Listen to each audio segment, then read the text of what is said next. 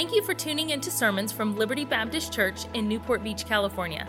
Our goal is to help you know God more and take the next step in your spiritual journey, no matter where you're at. If you have questions about God or about Liberty, you can connect with us at libertybaptistchurch.org. We pray that the Lord will use this message to be a help and encouragement in your life.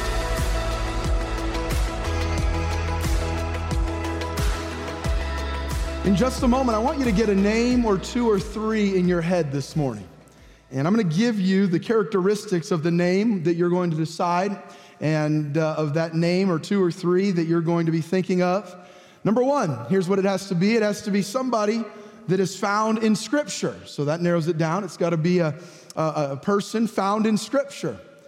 Secondly, it's got to be somebody in Scripture that is mentioned in at least four books of the Bible. So, not just maybe this one time mentioned somewhere, somebody that, that is there and you're going to find them in multiple books of the Bible, either Old Testament or New Testament. And lastly, they have to be well spoken of as passionate followers of God. So, somebody that was spoken well of in the Bible in those mentions. Now, they could have a, a, mistake or a fault or a failure. They don't have to be perfect. They're, other than Christ, there's no one in the Bible that's perfect. So try to think of a name. Somebody in the Bible, get that name there, because I'm going to try to guess and see if I, how, many, how many of them I got right. You'll raise your hand. Somebody in the Bible mentioned in at least four books, so multiple books, and spoken well of, the overarching testimony of their life. How many of you have a name, at least one in your head? You have somebody from the Bible in your head. All right. How many of you are like, that's too early in the morning to be thinking that much? I don't know how many times he, was, he or she was mentioned, so I'm, I'm not playing this game. And if you have one in your head, let's see if I can guess. Anybody? Uh, the name Jesus came to mind. You had that there. Excuse me.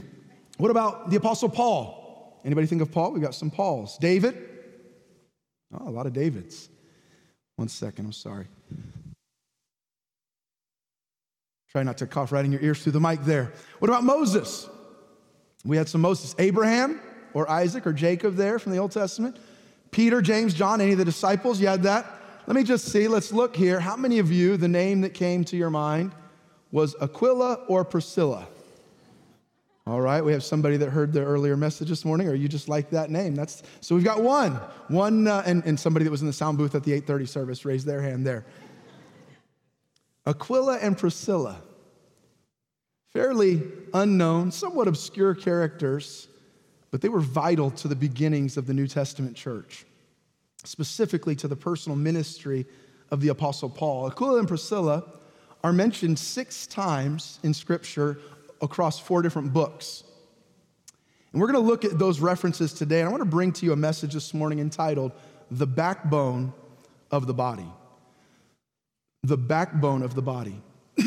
the Bible calls the church the bride of Christ. And so, uses the analogy that we would have of a husband and a wife, says that Christ is the bridegroom or the husband, and we are the bride, and one day he's gonna come back for his bride. We're, we're a spouse to Christ, if you will, and he's gonna come back for his bride, and, and we'll have the marriage supper of the Lamb in heaven.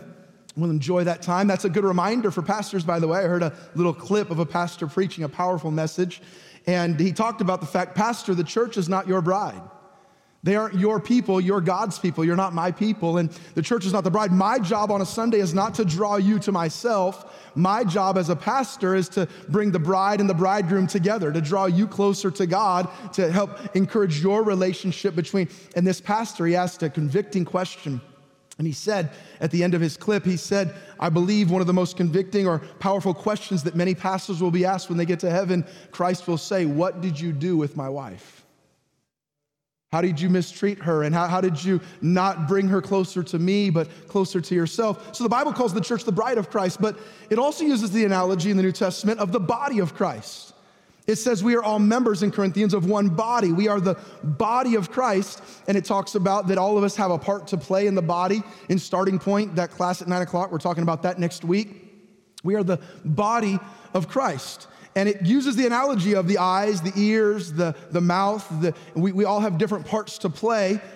The truth, and today we're going to talk about the backbone of the body. That, that thing that is really what gives much of the strength to the body, stability to the body, that thing that keeps it upright and moving. And, and if you've ever been flat on your back, you realize if the backbone is not doing well, your body cannot function the way that it should. The, church, the truth of the matter is, when we think of a church, we often think of the pastors or the leaders of the church. If somebody's visiting our church, I'll, just this week I was talking to somebody and I say, Oh, what church do you go to? And then they'll tell me, Oh, where's that at? And, and I might say, or they might say, Oh, my pastor is. Do you know my pastor?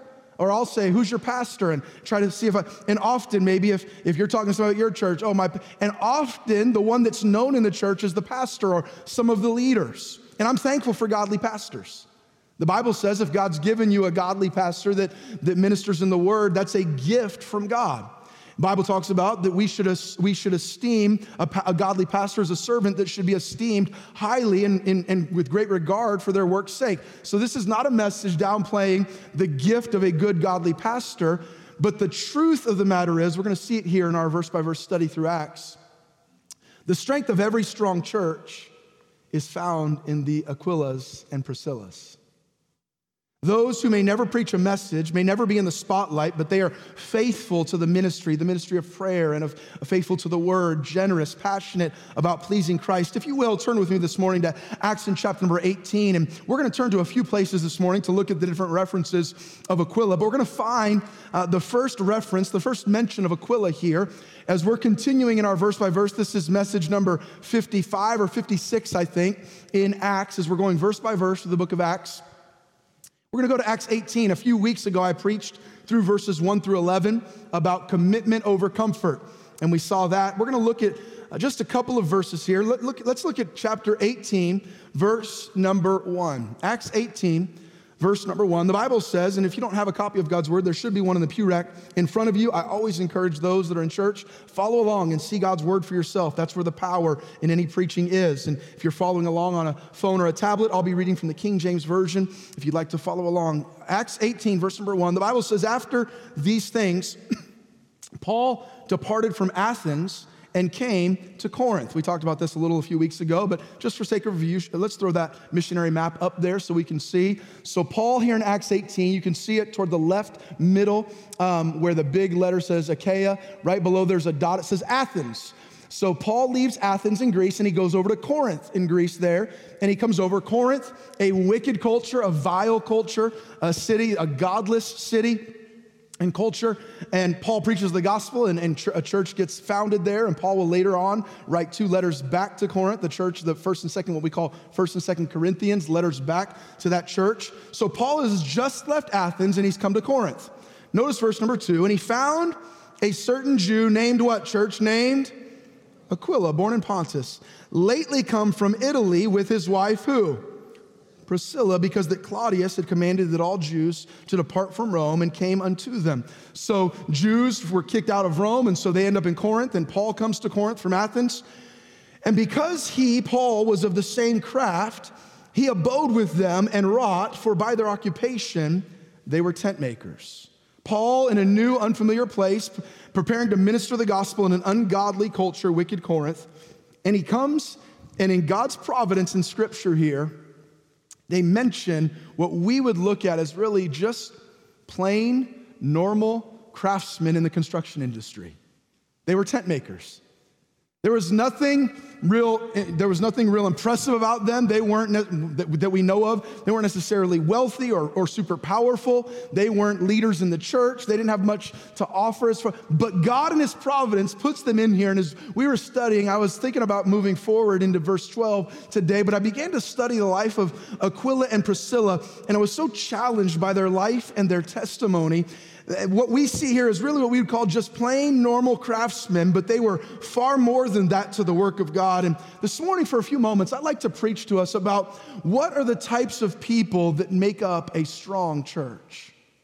What does the backbone of the body look like? The Bible says that Christ is the head of the church. We understand that. But a pastor might be a more visible, maybe the mouthpiece or something that we see and, and makes a lot of noise and is more visible. But the backbone of a church, what, do, what does the backbone of the body look like? What do we see in the lives of Aquila and Priscilla? And we're going to learn some things. And I want you to ask yourself, And sometimes we feel like, well, that's the pastor's job or the missionaries or this or that. And I don't know that I'm that important. I don't really matter. I don't know about. And we're going to see that the opposite is true here in Paul's life. Paul doesn't only mention them once, Luke mentions them here writing, but Paul mentions them multiple times as well. I want you to see a few things about the backbone of the body, those that make up what we might call the salt of the earth, or those that make up the strength of a church. What were Aquila and Priscilla? Number one, we see they were hospitable. They were hospitable. Do you see it there? It says in verse 3 that, that, because he was of the same craft, he abode with them. They opened their hearts and their homes to the Apostle Paul. At this time, maybe they knew who he was, maybe they didn't. The, the, Bible doesn't really tell us. It just says, it didn't say their connection was that they were waiting for Paul. Just says because he came to town, I believe that probably Aquila and Priscilla had established a tent making business there. They were getting their business off the ground, and that's what Paul did to make money while he preached the gospel. He came across and found out, oh, we do the same thing, and they opened their homes to the Apostle Paul. They opened their hearts. And my challenge to you as a Christian, welcome people into your lives. The Christian life was never intended to be lived in isolation. The Christian life was intended to be lived in community and to grow, and we invest in iron sharpens iron, and you get to know people, and you pray with them, and you weep with them, and you rejoice with them, and, and you love them, and you help them. Welcome people into your lives, take them out to eat, invite people into your home as you're able to, and send a text and pray with people, help them when they are in need. I see here of Aquila and Priscilla, they were hospitable, but not only that, notice what it says. It says he abode with them in verse 3 and wrought. I, I see number two, they were unselfish. They were tent makers, they were the same craft. Steve, you know what they could have thought when Paul came to town? There's competition. Hey, you're not taking my clients. You're not going to come, but I see here, and, and, and I do believe that I, they were, pro, they may have been saved here with their interaction. I believe they were probably saved before, but the Bible doesn't tell us abundantly clear. But what we see is they were unselfish. They didn't view other people and other believers coming from somewhere else as competition. Well, what's wrong with them? We've got to keep them at arm's length. Oh no, you're a tent maker? Come work with us. Let me help. Let's help you get some work for you. They were already there in Corinth and trying to get their business established. And Paul wasn't a competitor, he was a co laborer for them. And you know, in our churches, it's, it's, it's funny when you get to another country, as I've visited several foreign mission fields, you get to another country, especially a place where the gospel is scarce, where there aren't a lot of gospel preaching ministries. Some of you have traveled to other mission fields like this. You know what happens when you're a believer? You find any other believer you can to fellowship with. When the gospel is hard to come by, you rejoice in anybody that believes like you do. And you know, the more a place or a region or a country gets the gospel, you know what seems to be the natural tendency for us as believers is? The more gospel we have, the more reasons we find to divide with one another. Well, I can't fellowship with that. And I'm not talking for about unity at the sake of compromise. I'm not talking about unity over doctrine. But here, they, they, they wrought with him. Paul, you're not a, a competitor. And I would just say, as Christians, and we're building something here, but I would just say, as Christians, don't view those around you, everybody is a competitor trying to, what angle are they trying to get at me? And, and we're not, we, the Bible says, rejoice with them that do rejoice, weep with them that do weep. May I suggest God's blessing, church, and get this right in your mind God's blessing is not a limited commodity. God does not have limited resources up in heaven. And every time He blesses someone else, you have to figure out why they don't deserve it because, well, that, that means God has that much less to, to bless me with. And God somehow only has limited blessings. And when He pours a blessing out, and I'm not even talking about financially, I'm just talking about any blessing He pours out on another family. Well, that must mean He has that much. God's, get rid of that scarcity mentality. And when you believe that, man, I'm the only, like Elijah, I'm the only one left that loves God, what will, when, when I'm the only one left that, that really cares about what's happening. When you get that mentality, what happens is other believers become competitors. They become somebody that you have to take down, somebody that you have to tear down, instead of somebody that you're working with. We're on the same team trying to build the same thing. And the backbone of the body, I see with Aquila and Priscilla in this first mention of them, they, they were, uh, they were, they were uh, hospitable people, they were unselfish people. It wasn't about God, only me. No, when God blesses someone else, God, rejoice about about that. We are co laborers, not competitors. Now, skip down to verse 11. How long does Paul stay here? And according to what we see in Scripture, he may have stayed in their home this entire time. Look at verse 11.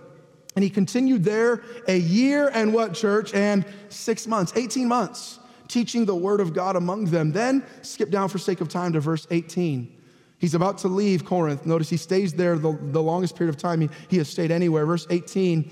And Paul, after this, tarried there yet a good while and then took his leave of the brethren and sailed thence into Syria. He decides to go into Syria. And notice what the Bible tells, a little detail it tells us. And with him, who, church? Priscilla and Aquila, having short his head in Cenchrea, for he had a vow. The Bible tells us when he leaves Corinth, they go with him. I see number three, the backbone of the body are people that are committed to the work of God. They're committed. It, I, I, don't know all of the dynamics, but it might have been more comfortable to stay where they were in Corinth. They had business set up. They had been there for at least longer than 18 months. Paul stayed there for 18 months, but they were committed. This is what God is leading. This is what God wants. They were willing to make personal sacrifices so that the word of God could continue to go forth in great ways. And, and I think we should ask ourselves, can God count on us to, we're committed enough to do whatever it takes to get the word of God out in whatever ways he calls us to. Paul could definitely count count, we're going to see it here in a minute, could count on uh, uh, uh, Aquila and Priscilla and their support of the work of God. Can you and I, can we be counted on by the spiritual leaders in our lives? Now, skip down to verse number, or look at verse number 19, continue on in the story. Verse number 19. And he came to Ephesus. Paul does. He gets to Ephesus where we have the letter to the Ephesians. And he left them there. He leaves Aquila and Priscilla there, but he himself entered into the synagogue and reasoned with the Jews. When they desired him to tarry longer time with them, he consented not, but bade them farewell, saying, I must by all means keep this feast that cometh in Jerusalem, but I will return again unto you if God will. And he sailed from Ephesus. So Paul leaves. And, I love this part of the story.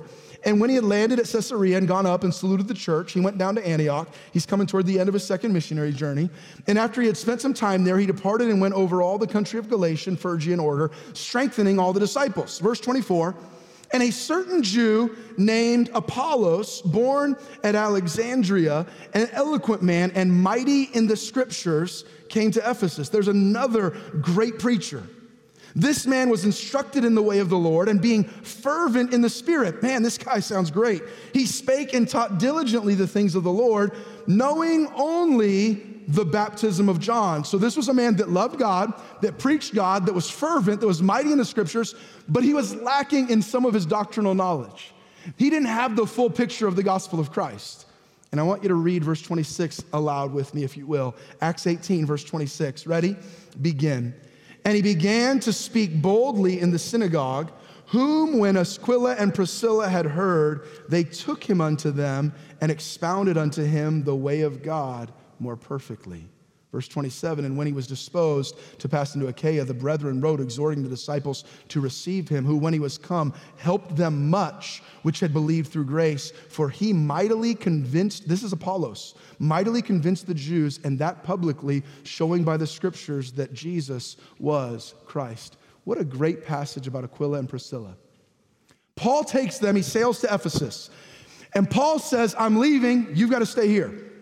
Why? Because God knew that, that Aquila and Priscilla had a work to do there in Ephesus. They had already been a huge blessing. We'll see it in a, in a future reference here. A huge blessing to the Apostle Paul, so much so that he took them with him when he left. But now is their time to be a blessing to somebody else.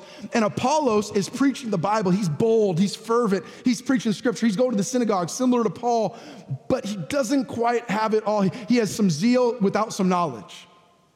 And you know what we like to do when somebody has zeal without knowledge? A lot of times we pour water on their zeal and we make we criticize their lack of knowledge. What did Aquila and Priscilla do? They, t- they heard it and they said, Wow, this guy reminds us a little bit of Paul. I think that's what they said. The Bible doesn't say, that's my opinion.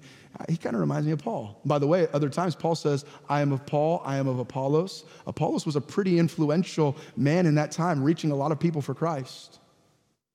But you know what? Hey, let's help him. Instead of let's criticize him, let's encourage him. Let's show him what God has shown us. Let's help him. And I see the backbone of the body. Not only, not only is it are they hospitable and unselfish and committed, but number four, I see they were godly people. You know what this part of the passage about Aquila and Priscilla tells us? What they did, they did for God and not man. Because when Paul was gone, they're still doing it. It was, they were not serving Paul. Now they served Paul, but they were not serving Paul, they were serving God.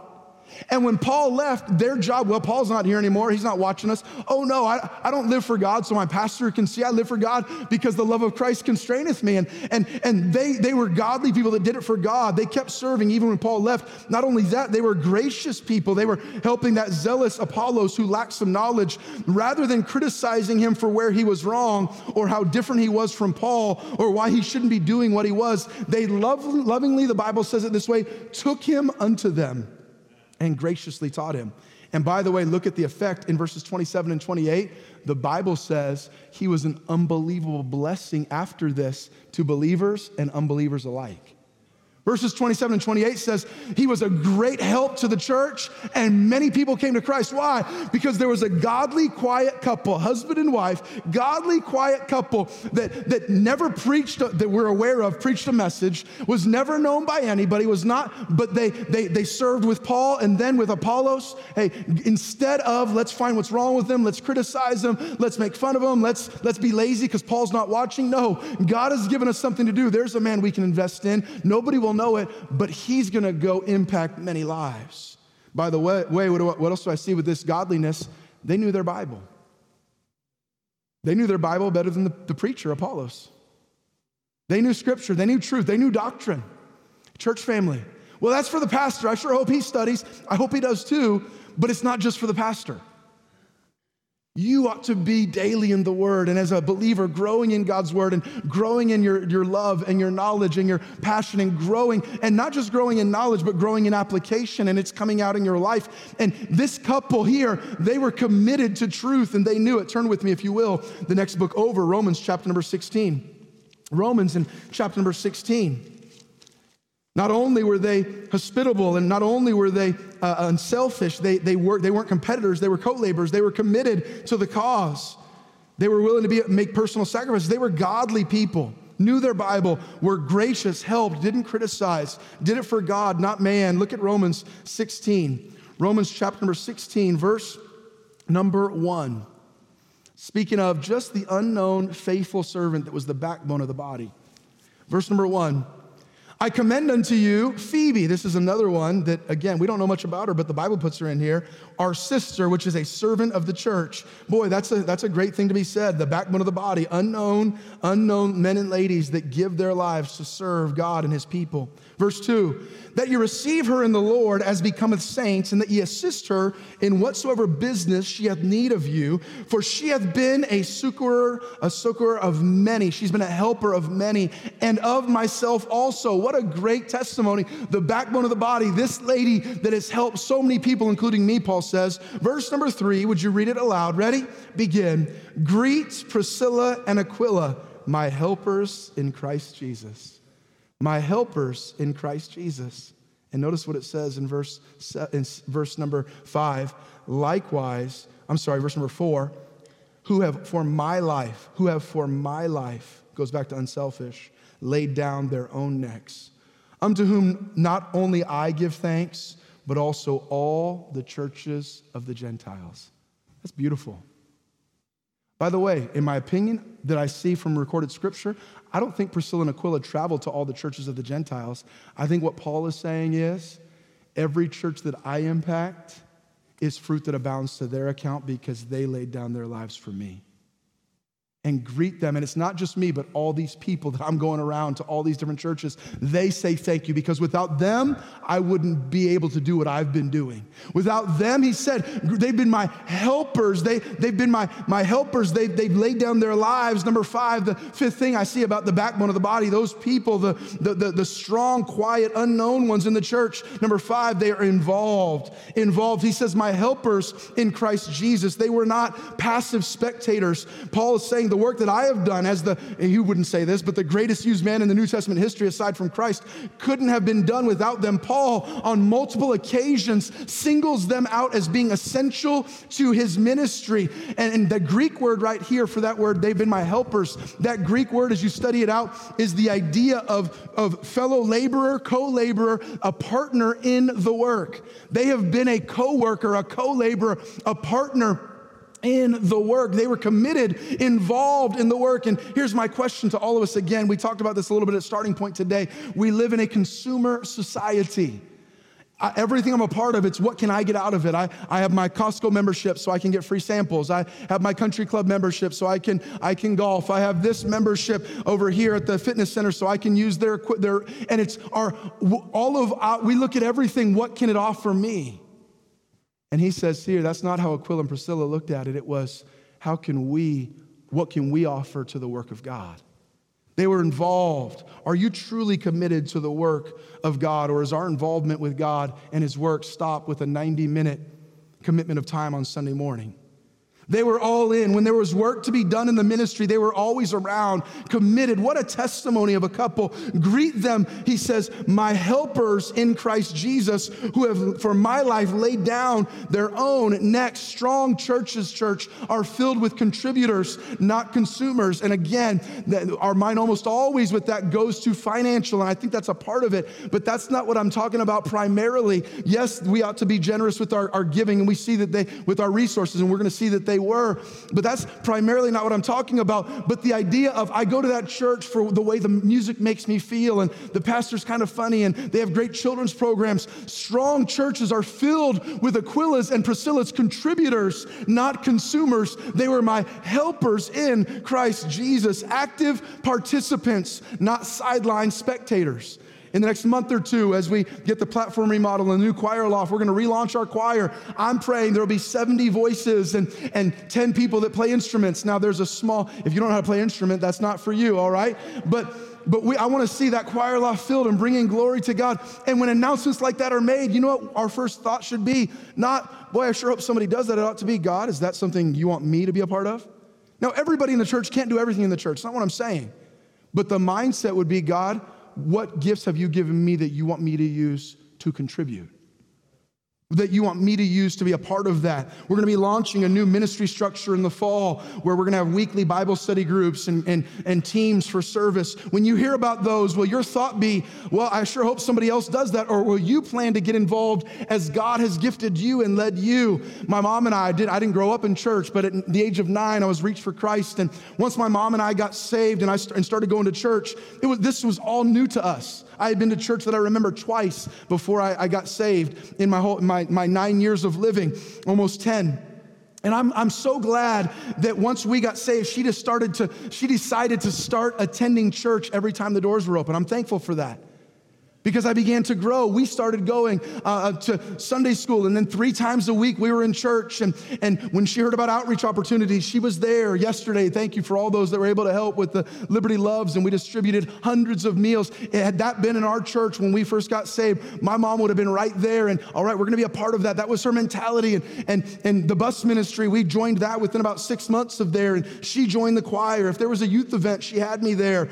And because of her involvement and commitment in those formative years, years, I believe is one of the big reasons I'm here today doing the work of God that He has called me to do. If my children see a lack of commitment to the things of God, I shouldn't be shocked when they grow up to embrace the same. The backbone of the body, they're involved. Turn with me, you've listened well. Let's finish, look at the last two places they're mentioned. 1 Corinthians chapter 16. 1 Corinthians chapter 16. Not only are they involved, look at 1 Corinthians 16, verse 19. It's the end of his first letter to Corinth a few years later. And he just mentions them one time in one verse. It's kind of his end where he's, he's greeting everybody and he's saying goodbye to everybody. Notice what he says. 1 Corinthians, his letter here, chapter 16, verse 19. The churches of Asia salute you. Aquila, isn't that interesting? Of all the names he could mention, Aquila and Priscilla salute you much in the Lord with the church that is in their house. What do I see? Number six, the backbone of the body. What kind of people make up a strong church? Number six, generous people. Whatever they had that could benefit the work of God, they used it for His glory and for the furtherance of the gospel. Do you see it there? With the church that is in where? Their house. We've got a place the church can use to meet. Come on in. God's given us a, a house. Paul, bring them. Let's start a church right here. Whatever God had put in their hands, Aquila and Priscilla were the type, God, it's yours. However you want to use it. Now, by the way, they still got blessing out of it. They lived there. It doesn't mean you have to become a, a pauper or a, or a monk and, and a, take a vow of poverty and God, you have every. They still enjoyed that for their own, their own family. There's nothing wrong with them living in their home, but it wasn't their home, it was God's home. God, you have it and, and it's open for you. What has God given you or, or me that we have used for our gain and for our comfort, but we really haven't given it over to God to use in any way He wants to? It might be a material possession, it might be finances, it might be a Bitcoin.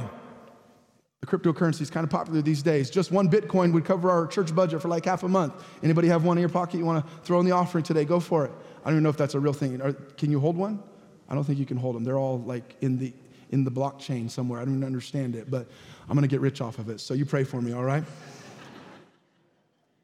It might be a skill or a talent or a connection or some experience that you have. It might be something that you have, and the things that they had, Aquila and Priscilla, were not theirs. They were God's. God, you have allowed me to have this relationship. You've allowed me to have this experience. You gave me this skill. I developed this skill with the mind that you gave me. How can I use that for the furtherance of the gospel? God, you gave me this vehicle or this, this money, whatever it might be. I'm not, I'm, this is not a message of give all your money. This is a message of give God access to everything he has given you. They were generous. The things they had were theirs, they were not theirs, they were God's. The last place we'll turn, 2 Timothy chapter 4, the last place that they're mentioned. 2 Timothy chapter 4, a few books later. And this is an interesting one. 2 Timothy chapter number 4. It's only four words long. It's kind of funny that's in here. 2 Timothy chapter number 4, verse number 19. I want you to read the first uh, four words up to Aquila of 2 Timothy chapter 4, verse 19. Ready? Begin. Salute Prisca and Aquila. That's Priscilla, and, and they shortened it there. Salute Priscilla and Aquila. That's it. The end of the verse says, and the household of Onesiphorus. That's kind of weird. Well, Pastor Ryan, what does this tell us about them? It was put here by God. Why? It doesn't give us any characteristics, does it? Doesn't tell us anything they had done. The other one said they helped Apollos, they helped me get off the ground and, and, make ends meet. They gave me a place to stay. They provided me with some food. They laid down their necks for me. They sailed with me to Ephesus. They opened their house to a church. The other ones all tell us some things about them. This one just says, salute them. In my opinion, what I think one of the big takeaways of this is it does tell us something about Aquila and Priscilla. When did we first learn of Aquila and Priscilla? Back in Acts 18 during Paul's second missionary journey. When was 2 Timothy written? More than a decade later. What does this tell us about Aquila and Priscilla? They were faithful. They were faithful. 10, 15 years later, they're still serving God. They still have a good spirit. They haven't burnt bridges. By the way, do you think if Paul lived with them for 18 months, there was anything he ever did to get on their nerves? You ever try to keep family for like 18 days? Think about 18 months. You don't think there was ever any disagreements anywhere? They were humans. Paul wasn't perfect.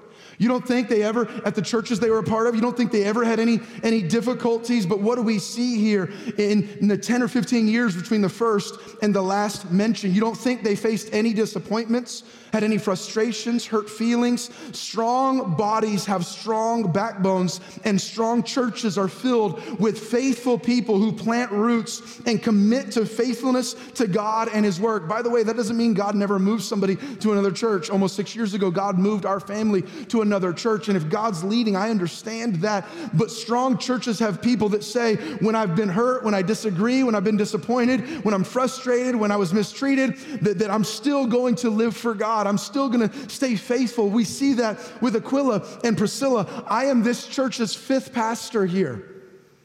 And the church has grown stronger under different leaders. I'm not discounting the importance of leadership. When Pastor Thomason came, the church was in a pretty unhealthy spot, and he was used of God, he and his wife, and the church family to bring great strength and health to the church. I'm not discounting the importance of leadership, but, but vital to the strength that our church has today are scores, if not hundreds, of people scattered across this auditorium who have served faithfully under multiple pastors.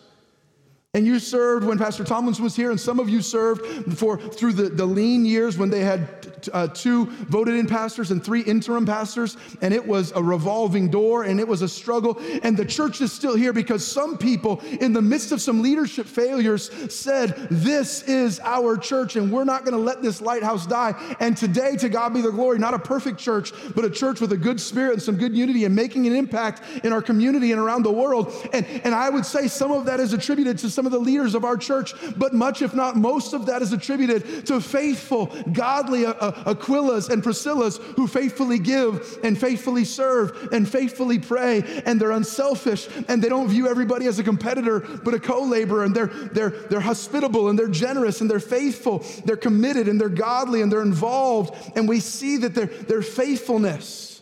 Can I close by just telling you a little bit about my story? And I'm thankful for my pastor. Many of you know my testimony. My pastor is now my father in law. He was my, he's the only pastor I've had, the only church I've been a member of other than here. And I'm thankful for him. Humanly speaking, it was because of his life and ministry that I came to hear the gospel of Christ and get saved. When I got saved, the church that he pastored uh, ran on a Sunday morning, had an average Sunday morning attendance between 1,000 and 1,500 people. Over the next decade, and the decade that followed, that church grew to a weekly attendance of around 2,500. He was, in, in, in some circles, he was invited to preach in scores, if not hundreds of churches across the country and in some foreign countries. And, and with certain circle of churches, if you were to say his name, he would be very well known. He's authored several books. And, and he's been used to, to, to reach many, many people as far as the ministry there. He was invited on multiple occasions to private meetings with the President of the United States, along with a couple dozen other pastors from across the country that had pastored large churches. He's prayed to open Congress. And again, not discounting his influence, I would not be here today, humanly speaking, without the love and investment and influence of him in my life. But, and, and he is the one that is known most by those that would know of my home church. But can I tell you this morning? I'm standing here today because of many Aquilas and Priscillas that are known by nobody outside of their local church. They've never met with the president. They've never preached across the country or in other countries. They've never authored any books. But if it were not for them and their daily investment in my life, their daily personal investment in my life, their weekly personal investment following up, I would not be where I am today doing what God has called me to do today. I want to introduce you people like Denise England. I think we have a picture of her. And my mom is there on the right, and that's Denise on the left. Denise is a quiet wife and mom. If you went to our home church, it's a pretty good sized church, there are hundreds of people that don't even know her, never met her, don't know her name. That I'm aware of in the 30 years she was a part of our home church, 30 plus years, a part of our home church, I don't believe she ever stepped foot on the platform of the church. Never sang a solo, never taught a Sunday school class, not known, but she did invite her coworker and her coworker's nine year old son to a special outreach day in 1988. That was me and my mom, and my life was forever changed because there was a Priscilla. Or what about Bill Langston, a divorcee and single dad at the time when I met him? He was a single dad to two of those three girls when I met him in 1988. The Lord since brought his wife Terry, and they had their two children there, Zach and Lindsay. But at the time, a divorcee and a single dad, and I met him on that first Sunday morning that I walked into church, and he opened the Bible and shared the truth of the scripture with me, and I placed my faith in Christ as Savior. You know, Bill has never and will never pastor a church. He's never preached a message that I'm aware of. I don't even know if he's ever taught a Sunday school class. He has faithfully driven a bus on the bus route year after year after year. And without him seeing a visitor and walking over and opening the Bible, I don't know if or when I would have trusted Christ as Savior. Hundreds of people in, our, in, in this church know my name, Ryan Thompson. But you know whose name you don't know? A sweet older couple by the name of Bob and Patsy Gardner. When I met them, I think they were probably in their 50s. She was a kindergarten teacher, taught my wife kindergarten class. He was, and, and she and her husband took my mom and me under their wings, we as baby Christians. I can't tell you how many times they invited us to their home. Had meals for us, answered my mom's Bible questions. He worked for a, a, company and, and he would volunteer every Saturday and every evening in the bus barn. Our church had a fleet of 20 or 25 vehicles and they paid no one to, to help with the maintenance. He did all of the maintenance along with a couple other volunteers every Saturday for about eight to 10 hours, two or three evenings a week. I can't tell you how many Saturdays he took me to the bus barn and I worked on, I really didn't work on them, but I, I sat there and watched him work on buses and went and got wrenches. And while my mom would be, in, and she would be deciding discipling and working with my mom, and, and she would answer those questions. And, and who knows how many people rode those buses and came to church and will be in heaven because of this Aquila and Priscilla that you've never heard of and that you've never talked to. The backbone of the body. Let me introduce you to my first Sunday school teacher. His name is Carl Harder Sr. He's a retired lieutenant colonel in the military. That's his wife, Susie. When I was a baby Christian, he was my first Sunday school teacher. And this retired lieutenant colonel in the military would every week would go and study his Bible to get a lesson for fourth grade boys, about a dozen misbehaving fourth grade boys. In our church, it was, it was growing too big for the facilities we had, and so we didn't have enough classrooms. So we would go on a Sunday school bus, and we would meet, a dozen of us would sit on the bus in the parking lot, and Lieutenant Colonel Harder would open his Bible every Sunday and teach a misbehaving fourth grade boy the Bible. You've never met him. Now, maybe you've heard that last name, Carl Harder, because today, two of his granddaughters serve on our staff and work in our school. And you know that? Aquila had no idea, as he faithfully taught the Bible, that he was teaching his granddaughter's future pastor. You have no idea how God's using you to impact lives. He was just going on a Sunday school bus that nobody saw opening the Bible and teaching some fourth grade boys. And one of those boys would become his fam- members of his family's pastor some 30 years later. And his wife, Susie, has been a faithful encourager in my life every time she sees me. Have you ever heard of Jim Carrey? Not the comedian and actor. The faithful high school English teacher who has taught in the same Christian school for more than 40 years. You know what else he's done for more than 40 years? Taught junior church. He taught me the Ten Commandments. I didn't grow up learning them, I learned them from him. He taught me how to polish my shoes and taught, sorry, Mr. Carey, I haven't done it in a while, but he taught me how to do it. He taught me every Christian, Christian's, Christian children's song that I knew at that time because I didn't grow up learning any children's songs. Everyone that I learned was in Mr. Carey's junior church. When I got expelled from the Christian school that he taught in, he didn't give up on me. He kept investing in me and helped me get back on the right track and taught me photography and graphic design. You might say, well, I never went to Bible college or seminary. I don't, I don't teach in a Christian school. I, I don't know Greek or Hebrew. Can I really make a big spiritual difference in someone's life? I, I'm not Abraham or Moses or David. I'm not John or Peter or James. I'm not those names that everybody raised their hand. Can I really make a difference? May I say to you, the backbone of the body are Aquila's and Priscilla's. Uh, I never went to Bible college or seminary. Can I make a difference? Ask Mike Little, a successful executive for IBM and later Siemens Telecommunications, who viewed his greatest priority in life as not his work at IBM, but as his volunteer work as a layman, as a Sunday school teacher, as a high school basketball and soccer coach. He taught me how to develop a resume to help get my first job. He helped me get one of my first jobs. He took me to the dad and sons camp out at the church because my dad didn't live with me. He taught me how to drive a stick shift. He was my Sunday school teacher my junior year, my soccer coach all through high school. He later took over the singles class and poured into college and young career age adults. He was a, a very successful executive in the tech world. And to this day, still, he's, he's lived in China and helped lead co- companies and startups. Very successful. But I, I believe, for me at least, his greatest contribution was as an Aquila. Yes, he made tents, Aquila did, but his greatest eternal contribution was the help he did, the lives he invested in for the furtherance of the work of God. That was Mike Little for me. Well, what if you weren't college ed- educated and you're not a successful executive? Do you matter to the work of God? Ask Don Rao, a Wonder Bread truck delivery driver who woke up every day by 3 a.m. to start his bread delivery route. He would finish by around noon, go home and take a quick nap because 3 a.m. is early. And then he would come and coach my varsity ba- baseball team. He also taught me in Sunday school one year, every Sunday, invited us to his house for pool parties and Bible studies. I'm standing here today because a bread truck delivery driver believed God could use him to make an eternal difference in the lives of some teenage young men. Or, lastly, let me introduce you to Jackie Van Dyke, a godly wife and grandmother who's been in our home church since before Tiffany and I were born. She's like my wife's adopted mom reaches out to my wife regularly to talk, to encourage, to pray for her, including this week. When Tiffany has a heavy burden on her heart, other than me, she's probably the first person that she goes to talk to in, in her life. After me, she'll talk with me, and Jackie would be that next one. You know what, who Jackie is in the world's eyes? Most people have never heard of her. You know what she is? She's a Priscilla. To this day, every year on our kids' birthdays, they get a card in the mail from Jackie Van Dyke. I don't even remember all my kids' birthdays. On their 11th birthday, they get $11.11. On their 12th birthday, it's a card with $12.12.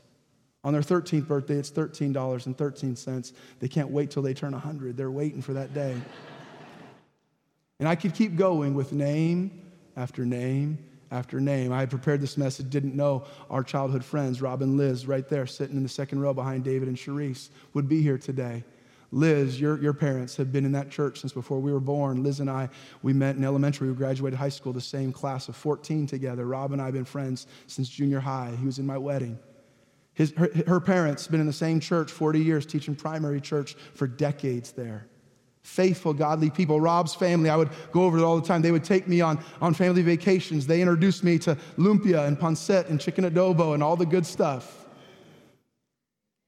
And I could go on and on and on. Oh, I'm thankful for my pastor. I'm thankful for his leadership, his love. I'm really thankful for his daughter.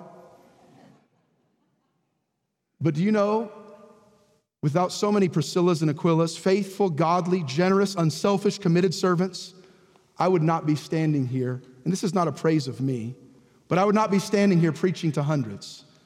God may want some in this room to preach to hundreds or thousands, and if He does, that's wonderful. But don't discount the importance and the value of those who will never preach to dozens, but are used to shape and love and influence lives in the background. And so here's the message this morning the backbone of the body. I'm thankful for pastors, I is one, all right? I'm thankful for them. But the strength of the church, the backbone of the body, are godly, faithful, sometimes unknown Priscillas and Aquilas. My challenge to you will you be a Priscilla or an Aquila? What area, when I was talking, did God challenge you in this morning? What qualities could you make some specific changes in your life? They were hospitable, and we could pull other things out. They were unselfish. They, they looked how they could serve, not be served. They were committed. They were godly people, gracious people, involved people, generous, faithful. The strength of liberty in the coming years, yes, it is dependent some upon our leadership and our pastors, of course. And a pastor messing up can mess up a whole church. I understand that. But in large measure, the strength of liberty in the years and decades to follow will be dependent upon faithful Aquilas and Priscillas rather than being passive spectators. Will you commit to being like those somewhat unknown? We had one person, I think, raise their hand when I said, get a name in your mind Aquila and Priscilla. But what a faithful, godly, generous, committed, involved, gracious, unselfish, servant hearted couple that the New Testament, the history of the New Testament church would have been different without their love and investment behind the scenes. I want to say this morning, as your pastor, thank you to the countless Aquilas and Priscillas. And I want to challenge you your labor is not in vain, your work is not unnoticed, and it's not any less important. Without Aquilas and Priscillas, there is no Apostle Paul. Or if there is, it definitely is. If, if it didn't matter what they did, why did he mention them so often? Greet them. Let them know I'm so thankful. I owe them. I love them. They laid down their own lives for me. They were there when I needed them. I, without Aquilas and Priscillas, Paul's can't do what God's called them to do. There is not one. Well, the pastor's more important. He's going to stand in the front of the line at the judgment seat of Christ. The truth of the matter is, probably many of us pastors, if, if it's arranged by line, which I don't know if it is, will be far back with godly, faithful, unknown, generous Aquilas and Priscillas who just served faithfully. My challenge to you this morning will you be a part of the backbone of this body? Thank you for listening to Messages from Liberty. Tune in next week for more Bible teaching or subscribe on iTunes to stay up to date with our current series.